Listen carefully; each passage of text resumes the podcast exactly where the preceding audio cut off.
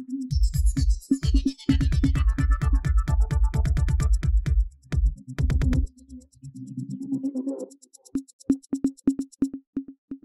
இது news focus Tamil.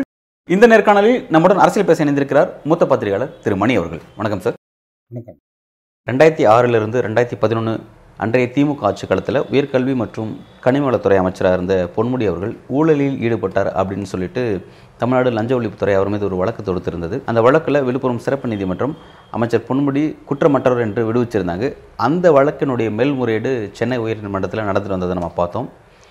அந்த வழக்கில் அமைச்சர் பொன்முடிக்கு எதிராக தான் எல்லா ஆதாரங்களும் இருக்குது அப்படின்னு சொல்லி சொல்லப்பட்டுட்டு இருந்தது. குறிப்பாக அவருக்கு ஒன்றிலிருந்து ஏழு ஆண்டுகள் வரையும் சிறை தண்டனை விதிக்க வாய்ப்பு இருக்குன்னு சொல்லி சொல்லப்பட்டிருந்தது. இன்றைக்கி ஒரு முக்கியமான அப்டேட். அந்த விஷயத்தில் அமைச்சரும் திருமதி அமைச்சரினுடைய மனைவி விசலாட்சி அவர்களும் குற்றத்தில் ஈடுபட்டது உறுதியாக இருக்கிறது. இன்றைக்கு மூன்று ஆண்டுகள் சிறை தண்டனையும் பிறகு ஐம்பது லட்சம் அபராதமும் விதிக்கப்பட்டிருக்கு. இந்த அப்டேட்டு இப்போ இன்றைக்கு வந்திருக்கு. எப்படி பார்க்குறீங்க சார்? ஆமாம் ரெண்டாயிரத்தி ஆறு பதினொன்றில் வருமானத்துக்கு அதிகமாக சொத்து சேர்த்து தான் ரெண்டாயிரத்தி பதினொன்றில் ஜெயலலிதா கவர்மெண்ட்டில் போட்ட கேஸில் one point seventy five crores கூடுதலாக சொத்து வச்சுருந்தாருன்றது வழக்கு. அந்த கேஸில் வந்து ரெண்டாயிரத்தி பதினெட் பதினாறில் அவர் விடுதலை ஆகிறாரு கீழமை நீதிமன்றத்தில். பதினேழில் எடப்பாடி கவர்மெண்ட்டில் அப்பீல் ப்ரிஃபர் பண்ணுறாங்க ஹைகோர்ட்டுக்கு போகிறாங்க அப்பீலுக்கு போகும்பொழுது அதில் ஆறு வருடங்கள் கழித்து நேற்றைக்கு தீர்ப்பு வந்திருக்கிறது. பொன்முடி குற்றவாளி என்று நீதிமன்றம் தீர்ப்பளித்திருக்கிறது பொன்முடியை வி- கீழமை நீதிமன்றம் விடுதலை செய்தது தவறு என்று தீர்ப்பளித்திருக்கிறது பொன்மு திரு பொன்முடி மற்றும் அவருடைய மனைவி திருமதி விசாலாட்சி அவர்கள் இரண்டு பேரும் குற்றம் செய்திருக்கிறார்கள். இரண்டு பேரும் குற்றவாளிகள் தான் என்று நீதிபதி ஜெயச்சந்திரன் தீர்ப்பளித்திருக்கிறார். கரப்ஷன் ஆக்ட் படி ஓராண்டிலிருந்து ஏழு ஆண்டுகள் வரையில் சிறை தண்டனை கொடுக்கலாம். பிரச்சனை என்னென்னா நேற்றைக்கு தீர்ப்பு வந்த அந்த நிமிடமே பொன் திரு பொன்முடி அவர்கள் தன்னுடைய எம்எல்ஏ பதவியை இழந்து விடுகிறார். அதன் மூலம் அமைச்சராகும் தகுதியையும் இழந்து விடுகிறார். Is disqualified both as an MLA and thus as a minister ஆனால் அவர் இன்னமும் எந்த தகவலும் வெளியிடலை. கருத்து எதுவும் அவர் சொல்லலை. முதலமைச்சரும் எந்த கருத்தும் இது வரைக்கும் தெரிவிக்கல. டுவெண்ட்டி ஃபோர் ஹவர்ஸ் ஆகுது. ஒரு ஜட்ஜ்மெண்ட் வந்திருக்குது. ஒரு எலெக்டடு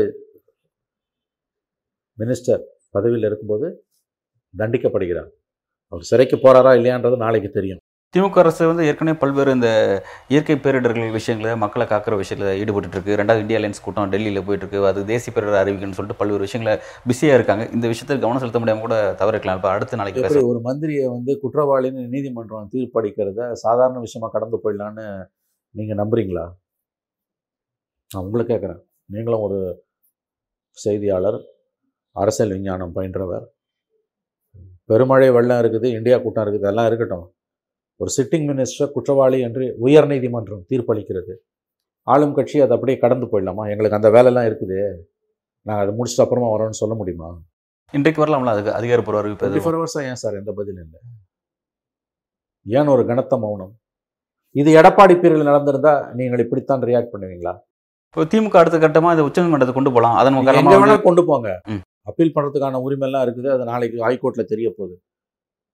ஒரு பதவியில் இருக்கக்கூடிய மந்திரி உயர் நீதிமன்றத்தால் நல்லா ஞாபகம் வச்சுக்கோங்க. கீழமை நீதிமன்றம் கூட இல்லை. உயர் நீதிமன்றத்தால் குற்றவாளி என்று தீர்ப்பளிக்கப்படுகிறார் என்றால் சட்டத்தின்படி அந்த நிமிடம் அவர் தகுதி இழக்கிறார். என்ன தகுதி? எம்எல்ஏ பதவியில் இருப்பதற்கான தகுதி அந்த நிமிடமே அவர் இழக்கிறார். அதன் மூலம் அமைச்சராகும் தகுதியையும் அந்த நிமிடமே அவர் இழக்கிறார். அவர் ராஜினாமா செய்யணும்னு அவசியமே இல்லை. I ceases to be an MLA and minister நான் சொல்கிறது சட்டம். என் விருப்பம் இல்லை சட்டம். இல்லையா? ப்ராசஸ் எப்படி வரும்னா அதுக்கு பிறகு அந்த தீர்ப்பின் நகல் சபாநாயகருக்கு போன பிறகு சபாநாயகர் அதை எலெக்ஷன் கமிஷனுக்கு அனுப்புவார். எலெக்ஷன் கமிஷன் அந்த தொகுதி காலியாக இருக்குன்னு தெரியும். அப்போ தான் வந்து ஒரு பதவி எழுந்துட்டார்ன்றது ஒரு ஃபுல் சர்க்கிள் அதிகாரப்பூர்வமாக வரும். பட் கான்செப்ட் என்னென்னா த மினிட் அவர் கன்விக்ஷன் வந்துடுச்சுன்னா அவர் பதவி இழக்கிறார். என்ன பண்ணணும் அவர்? அவராகவே வந்து ராஜினாமா கடிதத்தை கொடுக்கணும். ராஜினாமா கடிதம் கொடுக்கணும் அவசியமே கிடையாது. அல்லது அரசு அறிவிக்கணும். அவருடைய துறை வேறொருவருக்கு மாற்றி கொடுக்கப்படணும். எதுவுமே நடக்கலை இங்கே. எதுவுமே நடக்கலை. இது எடப்பாடி பிரிவில் நடந்ததுன்னா திமுக இப்படி தான் மென்மையாக அதை கையாண்டு இருக்குமா? இந்த கனத்த மௌனம் அப்பொழுது எங்கே அப் அப்போ இருந்திருக்குமா? நிலவி இருக்குமா? இது தானே சார் ஜெயலலிதாவுக்கு நடந்தது? இல்லையா? ஜெயலலிதாவுக்கு என்ன நடந்தது? சுதந்திர இந்திய வரலாறில் பதவியில் இருக்கும்போது முதலமைச்சர் பதவியில் இருக்கும்போது ஊழல் வழக்கில் தண்டிக்கப்பட்டு சிறைக்கு அனுப்பப்பட்ட முதல் அரசியல்வாதி. அமைச்சர்கள் சில பேர் அதுக்கு முன்னால் நாட்டில் இருந்திருக்காங்க அந்த மாதிரி. தமிழ்நாட்டை பொறுத்த வரைக்கும் Jayalalithaa number one number two Ponmudi. அவங்க முதலமைச்சர் இவர் உயர்கல்வித்துறை அமைச்சர். செந்தில் பாலாஜி தீர்ப்பு எங்கே வந்தது? அவர் மந்திரியாக இருக்கலாங்க. சட்டப்படி தப்பு இல்லை. தார்மீக முறையில் அது தவறு. ஆறு மாதமாக ஊழல் வழக்கில் சிறையில் இருக்கவர் மந்திரியாக இருக்கார். உச்ச உயர்நீதிமன்றம் கேள்வி கேட்டது யாரும் சம்மந்தப்பட்டவர்கள் அதை கண்டுக்கவே இல்லை. ஆமாம் அப்படி தான் இருப்போம்னு பேசினாங்க. நல்லது. ஏன்னா ஒருத்தர் அமைச்சராக தொடர்றதும் தொடராததும் முதலமைச்சரோட தனி உரிமை அதை யாரும் கேள்வி கேட்க முடியாது. அது உயர்நீதிமன்றமே சொல்லிடுச்சு. ஏற்றுக்கொள்கிறோம். ஆனால் அதே உயர்நீதிமன்றம் தான் சொல்லுது.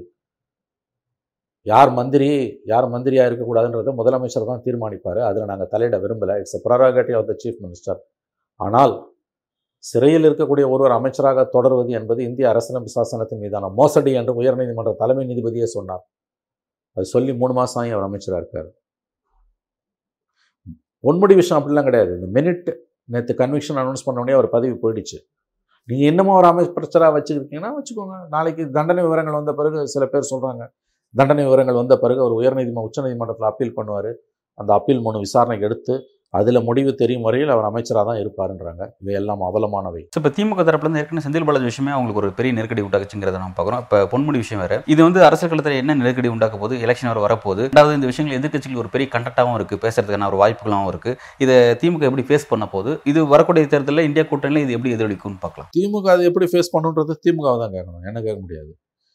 கண்டிப்பாக இது மக்கள் மன்றத்தில் திமுகவுக்கும் இந்தியா கூட்டணிக்கும் அவப்பெயரை ஏற்படுத்தும். கண்டிப்பாக ஏற்படுத்தும். வட இந்தியாவில் இந்தியா கூட்டணிக்கு ஏற்படுத்தும் தமிழ்நாட்டில் திமுகவுக்கு ஏற்படுத்தும். ஆனால் என்ன ஒன்று எதிர்க்கட்சிகள் சிதறுண்டு கிடப்பதால் பெரிய அளவில் திமுக கூட்டணியின் வெற்றி வாய்ப்பை இது பாதிக்காது என்று நான் நம்புகிறேன். ஆனால் இது கீழே போக போக நாட்கள் போக போக அசம்பிளியில் கண்டிப்பாக எதிரொலிக்கும். அது இன்னும் ரெண்டரை வருஷம் இருக்குது. இன்னும் நாலு மாதத்தில் வர பார்லிமெண்ட் எலெக்ஷனில் இது எந்த அளவு எதிரொலிக்கும் பெரிய அளவில் எதிரொலிக்காதுன்னு கூட நான் நம்புகிறேன் ஏன்னா வரப்போகுது மோடிக்கான தேர்தல் என்பதால். ஆனால் இந்த போக்கு தொடர்வது இது ரெண்டாவது மந்திரி. ஒரு மந்திரி தடுப்பு காவலில் இருக்கார் விசாரணை கைதியா இன்னொருத்தர் தண்டனை பெற்றிருக்கிறார். அவர் சிறைக்கு போறாரோ போலியோ பதவி இழந்துட்டார்ல அவர்.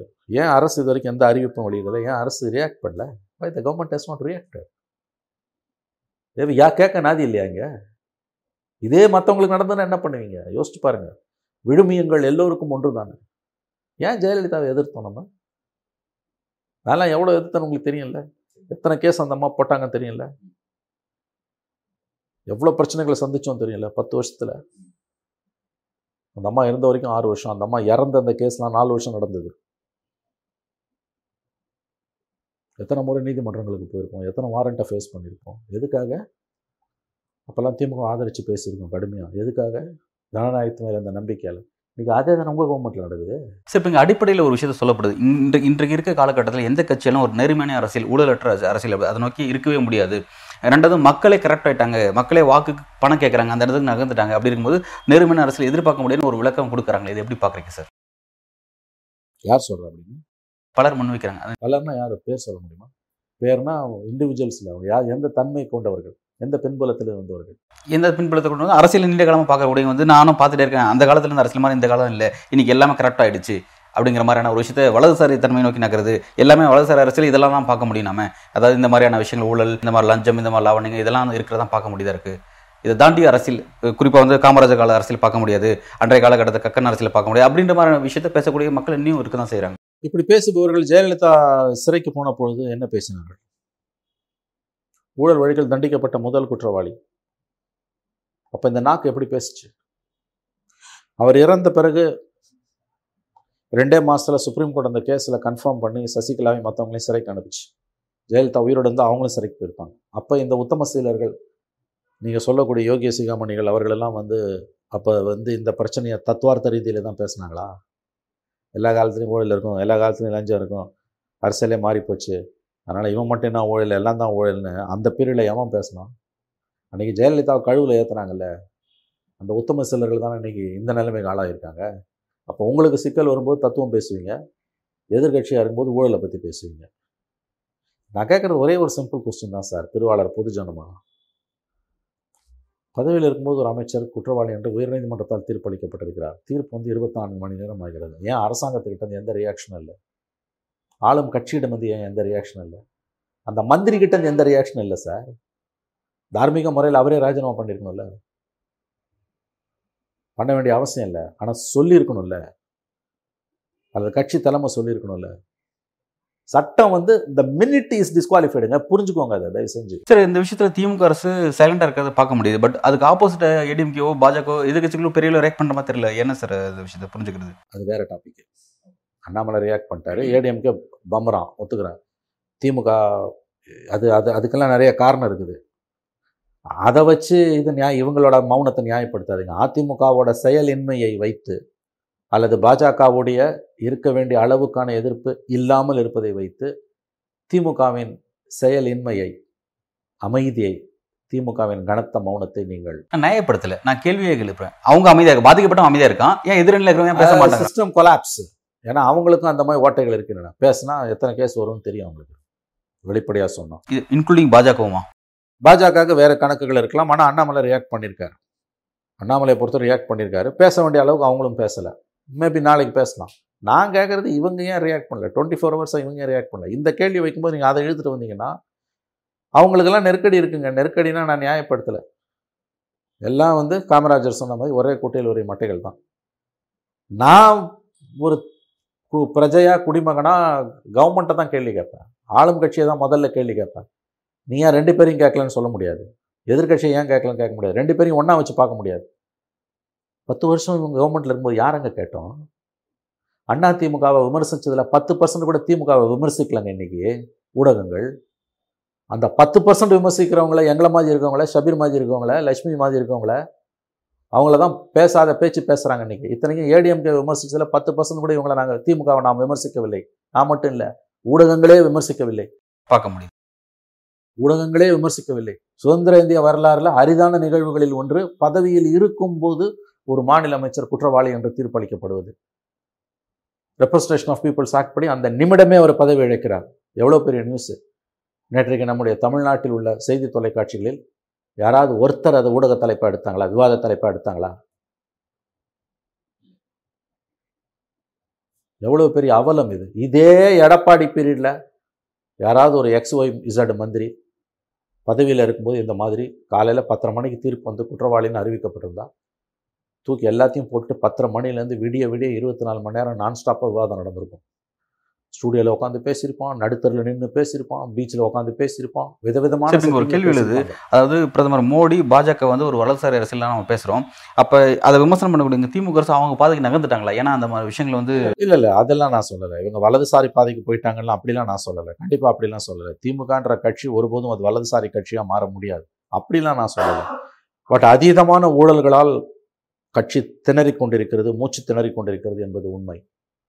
மூச்சு திணறி கொண்டிருக்கிறது என்பது உண்மை. திமுக வந்து வலதுசாரி தத்துவத்தை நோக்கி நகருகிறது. பாஜக மாதிரி இன்னொரு பாஜகவாக மாறிக்கொண்டிருக்கிறது என்பதெல்லாம் அபத்தமான கருத்துக்கள். அவ அதற்கெல்லாம் வாய்ப்பே கிடையாது. திமுக ஒருபோதும் வலதுசாரி கட்சியாக மாறாது. பட் ஊழலும் குடும்ப அரசியலும் திமுகவை இன்று நிலைகுலைய வைத்து கொண்டிருக்கின்றன. குடும்ப அரசியல்னால் தலைமையில் மட்டும் இல்லை எல்லா மட்டத்திலையும் குடும்ப அரசியல். மாவட்டம் ஒவ்வொரு மாவட்டத்திலும் இருக்கக்கூடிய குடும்ப அரசியல். ஒவ்வொரு பகுதியிலும் இருக்கக்கூடிய குடும்ப அரசியல். மாநிலத்தில் இருக்கக்கூடிய குடும்ப அரசியல். எடுத்து பாருங்கள் கேபினெட்டில் எத்தனை பேர் வந்து அவங்க அப்பா அம்மா மந்திரியாக இருந்தாங்க. எத்தனை பேரோட அப்பா வந்து எம்பியாக இருக்கார். அல்லது எத்தனை எம்பியோட எத்தனை எம்பிஸ் வந்து அவங்க ஃபேமிலி மெம்பர்ஸ் வந்து கேபினெட்டில் இருக்காங்க. எத்தனை கேபினெட் மினிஸ்டர்ஸோட சொந்தக்காரங்க அப்பா அம்மா கூட பிறந்தவங்க அவங்க வந்து எம்பிஸாக இருக்காங்க. எத்தனை பேர் மாவட்ட செயலாளராக இருக்காங்க. சரி மாவட்ட செயலாளரோட கட்சி பதவி. எம்எல்ஏ எம்பி மினிஸ்டர்ஸ் எத்தனை பேர் இருக்காங்க? எவ்வளோ மினிஸ்டர்ஸ் வந்து இன்றைக்கி அவங்களோட மூதாதையர்கள் அவங்க அப்பாவோ அம்மாவோ மந்திரியாக இருந்திருக்காங்க. எத்தனை எம்பிஸுக்கு வந்து அது இருக்குது? குடும்ப பின்புலம் இல்லாமல் எத்தனை பேருங்க இன்றைக்கி மந்திரியாக இருக்கான் எத்தனை பேர் எம்பியாக இருக்கான் இருக்கான். ஆனால் பலரும் கணிசமான அளவுக்கு இன்றைக்கி கேபினெட்டில் இருக்காங்கல்ல. சென்னை மாநகர் எடுத்திங்கன்னா மூணு பேருமே வந்து அவங்க ஃபாதர்ஸ் வந்து எம்பிஸாக இருந்தவங்க. சென்ட்ரல் மினிஸ்டர்ஸாக இருந்தவங்க. கடந்து போனீங்கன்னா ஒவ்வொரு மாவட்டமும் அதுதான் நிலைமை. ப்ளஸ் இதில் ஊழலும் வருது.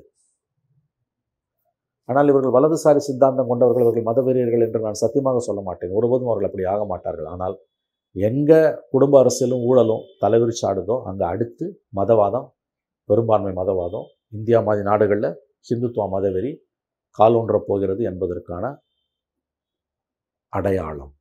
அதற்கான முன்னறிவிப்பு அதற்கான எச்சரிக்கை. ஃபேசிசம் கால் ஊன்றுவதற்கு முன்னால் அங்கே ஊழலும் குடும்ப அரசியலும் தலைவிரிச்சு ஆடும். இதுதான் ஆயிரத்தி தொள்ளாயிரத்தி இருபதுகளின் கடைசியிலையும் முப்பதுகளின் நூறு வருஷத்துக்கு முன்னால் ஜெர்மனியில் நடந்தது. இது அதோட ஒப்பிட்டு பார்க்கலாமா? அது ரொம்ப எக்ஸ்ட்ரீம் சிறிய அளவு எக்ஸ்ட்ரீம் ஒப்பீடு பட் சிறிய அளவில் நாடு முழுவதும் இருக்கக்கூடிய இல்லை இப்படி கூட பார்க்கலாம். நாடு முழுவதும் இருக்கு. ஆல்ரெடி அது நடந்துருச்சு இல்லை உங்கள் கேள்விக்கான பதில் ஏற்கனவே இருக்குது. ரெண்டாயிரத்தி நாலுலேருந்து பதினாலு மன்மோகன் சிங் கவர்மெண்ட்டில் அது குறிப்பாக ரெண்டாயிரத்தி ஒம்போதுலேருந்து பதினாலு வரைக்கும் நடந்தது இல்லை. ஊழல். தலைவிரிச்சாடிய ஊழல். நீதிமன்றத்துலேருந்து தப்பிச்சிருக்கலாம் இவங்கெல்லாம். நடைமுறை என்னன்றது எல்லாருக்கும் தெரியும். தலைவிரிச்சாடின ஊழல் இருக்குல்ல ரெண்டாயிரத்தி ஒம்பது பதினாலில். கோலோச்சிய குடும்ப அரசியல் இருக்குல்ல. அதனுடைய விளைவு தான் பதினாலில் மோடி வந்தார். இன்ன வரைக்கும் நகர்த்த முடியல இதுதான். அதனோட ஒப்பிடலாம் இதை.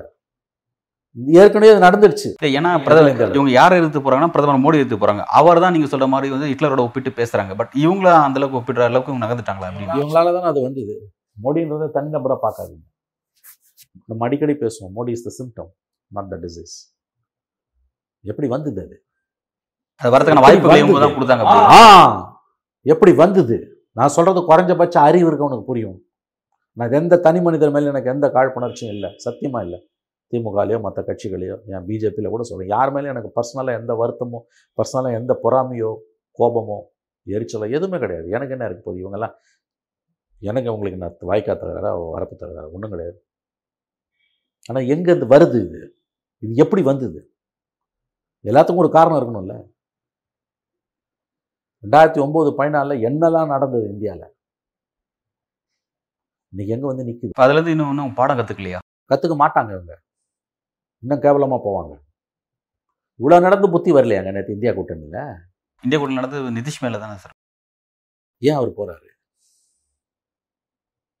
என்னத்துக்கு நீ கார்கேவை கொண்டு வந்து நிறுத்துற இப்ப? திருந்துச்சு அந்த காங்கிரஸ். அதாவது ஐசோலேட்டடாக பார்க்காதீங்க. ஒன்னொன்னையும் பிரிச்சு Okay. பார்க்காதீங்க. பார்த்தீங்கன்னா பத்து வருஷம் பொறுத்த நகர்த்த முடியலையேங்க. இந்த புத்தி காங்கிரஸுக்கு வந்ததா? ஸோ இந்த சப்ஜெக்ட்டுக்கு வருவோம். நீங்கள் பொன்முடி விஷயத்தில் வந்து இது திமுகவுக்கு பெருத்த பின்னடைவுங்க. நம்மளை நாமளே ஏமாற்றிக்கலாம் ஊடகங்களை கண்ட்ரோல் பண்ணி. இன்றைக்கி என்ன பண்ணுறாங்க அவங்க? இன்ஃபர்மேஷனை கண்ட்ரோல் பண்ணுறாங்க டெல்லியில் எப்படி மோடி மீடியா வந்து கோடி மீடியாவை கோடி மீடியானா மடியில் உட்காந்துருக்க மீடியா. அங்கே எப்படி மீடியா வந்து மோடி மடியில் உட்காந்துருக்கும் அங்கேமா இங்கே இங்கே இருக்கக்கூடிய ஆட்சியாளர்கள் மத்தியில் மீ மடியில் மீடியா உட்காந்துருக்கு தொள்ளாயிரம் விங்கு வச்சுருக்காங்க ஆளுங்கட்சியில். அதை வச்சுக்கிட்டு எவன் எந்த நியூஸை போடணும் போடக்கூடாது. ஒரு ட்வீட் போட்டால் கூட அது பதிலடி பயங்கரமாக இருக்கும். இப்படிலாம் பண்ணி நெரேட்டிவை கண்ட்ரோல் பண்ணுறீங்க இல்லையா? எவ்வளோ நாளைக்கு? இன்னொன்று இந்த கண்ட்ரோல் பண்ணுறதுல அவன் ஜெயிக்கிற மாதிரி நீங்கள் ஜெயிக்க முடியாது. ஏன்னா அவங்களுக்கு நிலைமை வேறு. அவங்ககிட்ட நாடு பூரா இருக்குது. ஒட்டுமொத்த தேசமும் அவங்க கண்ட்ரோலில் இருக்கிறதுனால பயப்படுறான். அவங்ககிட்ட அப்படி பயப்பட மாட்டான். ஆஃப் ஆஃப் த சிஸ்டம் உங்களுக்கு எதிராக இருக்குது. அப்போ உங்களுக்கு எதிரான செய்திகளை நீங்கள் எவ்வளோ அமுக்குனீங்கனாலும் வேறு ரூபத்தில் அவங்க கொண்டு வந்து உட்கார வைப்போம் நத்திங் சக்சீட்ஸ் லைக் சக்ஸஸ்வாங்க இந்த அராஜகத்தை பண்ணுறதுல நீங்கள் ஜெயிச்சிங்கன்னா கூட சரி ஜெயிச்சுட்டு போகிறீங்கன்னு பார்க்கலாம். அதுவும் முடியாது உங்களால். அவன் இன்ஃபர்மேஷனை கண்ட்ரோல் பண்ணுற மாதிரி நீங்கள் இன்ஃபர்மேஷனை கண்ட்ரோல் பண்ண முடியாது. ஆனால் அவன் இன்ஃபர்மேஷனை கண்ட்ரோல் பண்ணுற மாதிரி நீங்கள் இன்ஃபோ இன்ஃபர்மேஷனை கண்ட்ரோல் பண்ண முயற்சிக்கிறீங்க. அவன் வெற்றி உங்களுக்கு வராது. ஏன்னா அவன் நிலமை வேறு உங்கள் நிலமை வேறு. புரிஞ்சுக்கோங்க. விடுங்க ஃப்ரீயாக தவறுகளை திருத்திக்க உதவும். முழு கவனமும் மீடியாவை கண்ட்ரோல் பண்ணுறது தான் இருக்கே ஒழிய தவறுகளை திருத்திக்கிறதுல இல்லை. நேற்று பூரா செய்தி தொலைக்காட்சி சேனல்களில் ஒரு சேனல் இது விவாதத்துக்கு எடுக்கல. ஒரு செய்தின்ற முறையில் இது நம்பர் ஒன் செய்தி. நூற்றி நாற்பத்தி ரெண்டு எம்பி சஸ்பெண்ட் பண்ணதை விட புயல் மழை வெள்ளம் முதல் நாளே முடிஞ்சு போச்சு. நேற்றுக்கு நிலம குறைஞ்சு தான் இருந்தது. சரி ஒரு ரெண்டாவது டிபேட்டாவது எடுத்துருக்கலாம்ல எடுத்ததில் எதுக்கு முன்னால் நீங்கள் அது அப்படியே பிளாக் அவுட் ஆச்சுல்ல. எத்தனை நாளைக்கு? அப்போ ஜனங்க வந்து சோஷியல் மீடியாவுக்கு போகிறாங்க இதன் மூலம் செய்தி சேனல்கள் மெயின் ஸ்ட்ரீம் மீடியா தன்னுடைய நம்பகத்தன்மையை இழக்கிறது. இது ஆல்ரெடி உலகம் பூரா நடந்துகிட்ருக்கு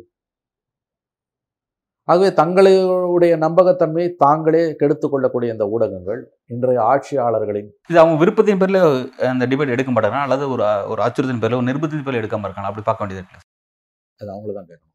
நான் பொதுவாக தான் பேசுகிறேன் அட்மாஸ்பியர் அந்த மாதிரி இருக்குது. தானாக எடுக்க வேண்டியது. அப்போ என்ன ப்ரொஃபஷனலுங்க நீங்களாம் நான் இன்னொன்று சொல்கிறேன் வேறு ஏதாவது ஒரு விஷயத்தில் ஆளும் கட்சிக்கு பெருத்த நெருக்கடி வந்து பொலிட்டிக்கலாக நீங்கள் எடுக்காமல் இருந்தீங்கன்னா கூட நான் புரிஞ்சுக்கிறேன். இது ஜட்ஜ்மெண்ட்டு ஃபேக்சுவலி ஹண்ட்ரட் பர்சன்ட் எல்லாமே கரெக்டு ஜட்ஜ்மெண்ட்டு இன்றைக்கும் அந்த எண்பத்தஞ்சு பக்கம் ஜட்ஜ்மெண்ட்டோட சினாப்சிஸ் வந்து அஞ்சு மணிக்கு அஞ்சரை அஞ்சு மணிக்கு வந்துருச்சு. ஃபுல் ஜட்ஜ்மெண்ட்டே அஞ்சரை மணிக்கு வந்துருச்சு ஆன்லைனில் இது ஜட்ஜ்மெண்ட் ஹைகோர்ட் ஜட்ஜ்மெண்ட்டு இதில் நீ தவறாக பேசுறதுக்கு வாய்ப்பே கிடையாது. உன் மேலே வழக்கு வரத்துக்கு வாய்ப்பே கிடையாது. ஏன்னா ஹைகோர்ட் ஜட்ஜ்மெண்ட்டு செந்தில் பாலாஜி விஷயத்துல திமுக பேசப்பட்ட விஷயம் கூட இதுல பேச முடியாது அவங்களால பேச முடியாமல் இருக்குல்ல. அதை விட இது மோசம் இல்லை. அதுவாது ஒன்லி கைது தாங்க அவர் ஒன்றும் தண்டிக்கப்படல. அவர் தடுப்பு காவலில் இருக்கார் இது வரைக்கும். அவர் மீதான எந்த குற்றமும் செந்தில் பாலாஜி மீது இதுவரை நிரூபிக்கப்படவில்லை. Year is a man is கன்விக்டடுங்க அரிதான நிகழ்வுங்க இது? கடந்த எழுபத்தாறு ஆண்டு காலத்தில் சுதந்திர இந்திய வரலாறுல எனக்கு தெரிஞ்சு விரல் விட்டு எண்ணக்கூடிய வழக்குகளில் தான் பதவியில் இருக்கும்போது முதலமைச்சரோ அமைச்சர்களோ தண்டிக்கப்பட்டிருக்கிறார்கள். அதில் ஒன்று இது. தமிழ்நாட்டுக்கு ரெண்டு பேரும்? ஒன்று ஜெயலலிதா இன்னொன்று பொன்முடி. ரெண்டுமே பவரில் இருக்கும்போது நடக்குது.